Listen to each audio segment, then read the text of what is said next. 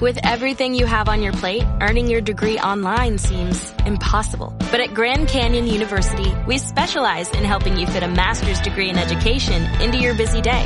Your graduation team, led by your own GCU counselor, provides you with the personal support you need to succeed.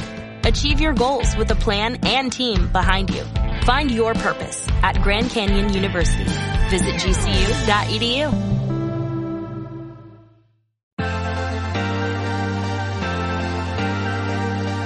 Gestión del patrimonio en cierre de mercados.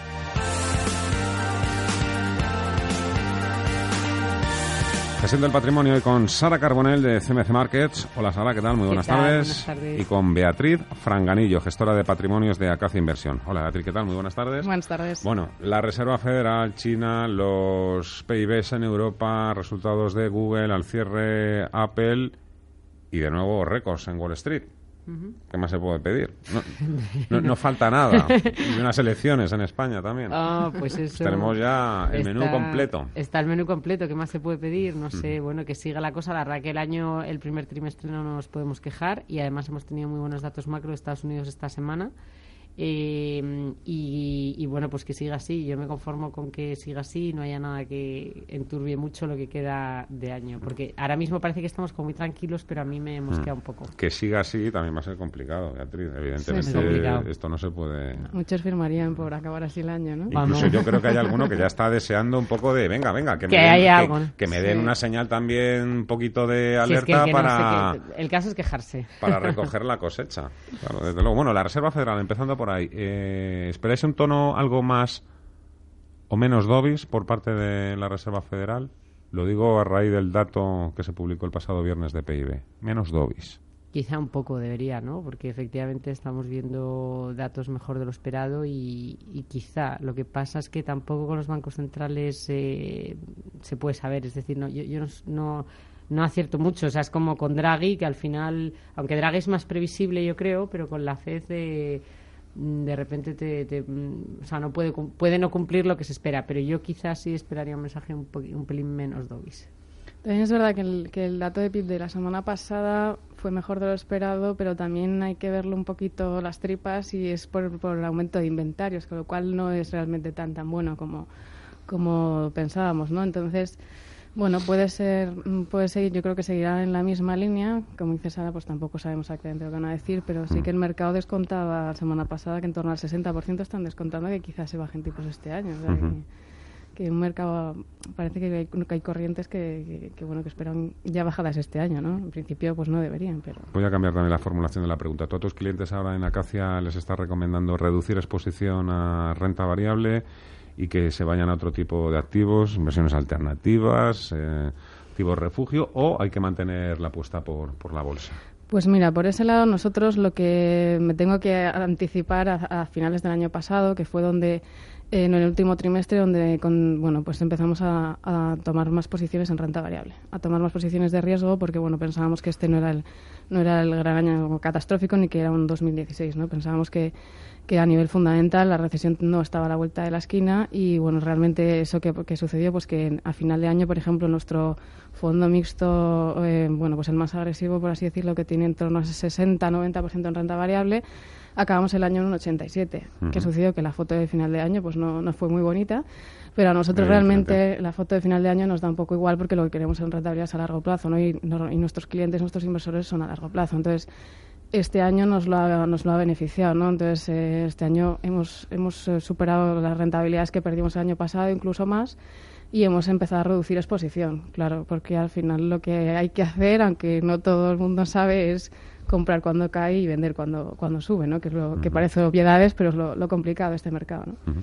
Totalmente de acuerdo en eso último. Y también en el corto plazo pasa lo mismo. Eh, hay que comprar cuando cae y saber cuándo vender, porque ese es el problema también para los cortoplacistas y para los inversores eh, minoristas que toman ellos sus propias decisiones y son traders o, o especulan. eh, ese es el gran problema, ¿no? Entonces, bueno, estoy de acuerdo con lo que. Entonces, lo decirme también por qué los grandes gestores del mundo de la bolsa también se han retirado de- del mercado de acciones. Lo digo porque también estamos viendo Bueno, pero va en línea un con- rally con muy bajo volumen y que hay muchos inversores que también están o una de dos esperando que haya una corrección para entrar en función de que ellos han empezado a calcular que la recesión pues algún día llegará, pero de momento Sí. No está llamando a la puerta, no, no tienen esa oportunidad. Incluso hay otros también que se han quedado ya, como que han cerrado ya los libros, ¿eh? Y se quedan ya. Nosotros ahora ya no vamos a comprar, porque lo vemos No. ahora mismo todo caro. Pero claro, pero si, si se están deshaciendo posiciones, eso encaja con el enfoque que estamos diciendo. Es decir, eh, hay muchas empresas ahora que ya se está empezando a decir que, que están ya sobrevaloradas y que ya no tienen potencial. Entonces eso encajaría con eh, ese deshacer posiciones y vender ahora que han, que han subido. Con lo cual provocaría una caída para luego entrar más barato, que es un poco lo que ella está diciendo y que también se puede hacer eh, en el corto medio plazo la gente que haya entrado en enero, por ejemplo. ¿no? Aún así, eh, Claro, esto sí que va muy unido con los plazos. Si, si, si la inversión es muy, muy a largo plazo, yo creo que ahora podría ser el momento para quedarse tranquilo y esperar, a pesar de que hay empresas que dicen que ya mm, no tienen más potencial. Sí sigo creyendo que de aquí a final de año y al siguiente, empresas españolas potentes pueden seguir teniendo potencial. Los PIBs hoy en Europa han dado buenas señales. Un poco a colación del, del tema anterior que estábamos comentando, yo creo que el consenso y también la gran mayoría de los gestores, como decías, se están dejando llevar por, eh, bueno, por sobre todo por dos eventos, ¿no? Porque el 2008 hizo mucho daño y todos, bueno, pues recordamos, recordamos ese fatídico año, entonces, bueno, pues no queríamos volver a revivirlo, entonces muchos gestores se quedaron fuera y no han llegado o no han alcanzado el rebote de esta primer, de primera parte del año. Entonces hay mucha gente que está fuera esperando que se ha perdido este rebote y que quieren esperar un recorte a volver a entrar. Y claro, cuando mucha gente está haciendo lo mismo, ya sabemos que el mercado pues que, que muchas veces no llega a pasar. ¿no? Exactamente. Parece que es tarde para entrar y pronto para vender todavía.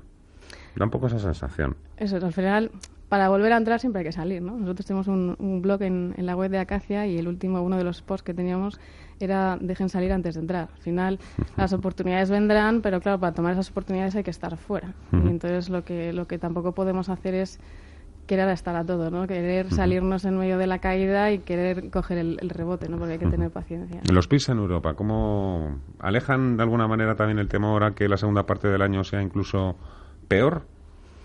Bueno, en Europa ya vemos como venimos los últimos meses mm, que realmente los datos han tocado, nosotros creemos que han tocado suelo. Es decir, mm, la recesión llegará, evidentemente, pero no creemos que esté, que esté cercana como tal y que este año no va a ser tan malo como, como se espera.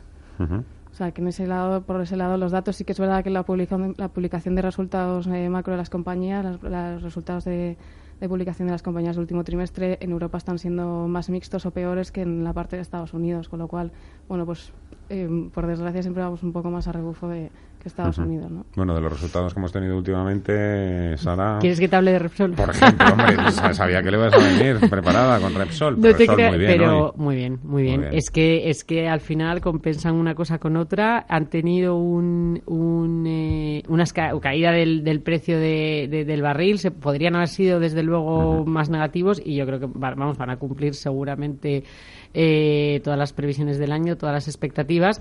Han compensado, eh, bueno, pues lo- eh, la parte más negativa por parte del refino, pues la compensan con la parte de producción.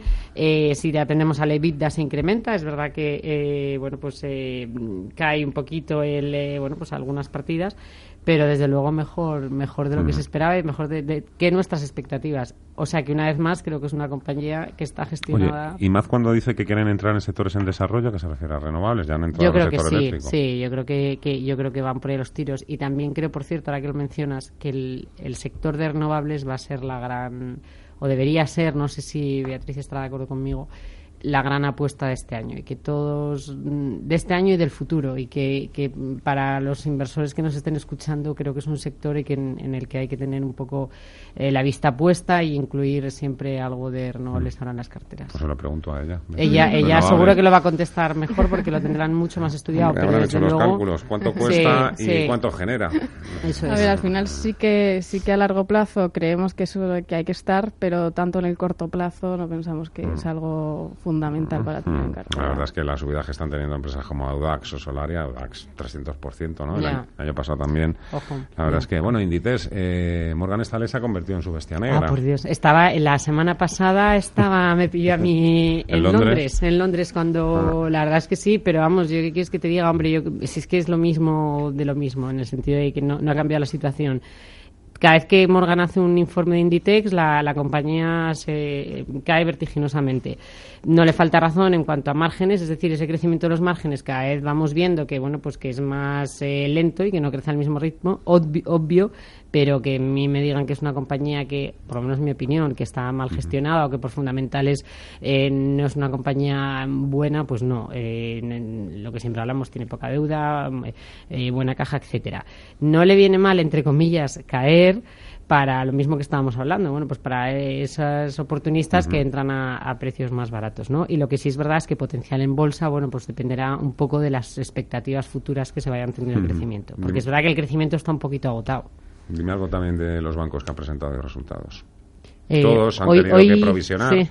Hoy ha presentado. Caixa y BBV, ¿no? No, BBV ayer al Uf, cierre. ¿para, Buah, que para estoy te hago la pregunta? No, no, porque estoy, no, si los tengo aquí. Hoy han pero que- presentado Hoy que eh, y CaixaBank. Santander, es. Ah, bueno, sí, sí, Unicaja sí. y ayer presentó el Sí, BBV. Pero BBV fue ayer. Vale, no, estaba pensando en los Ay. grandes. te estaba diciendo, No, que Oye, no, ¿por que qué?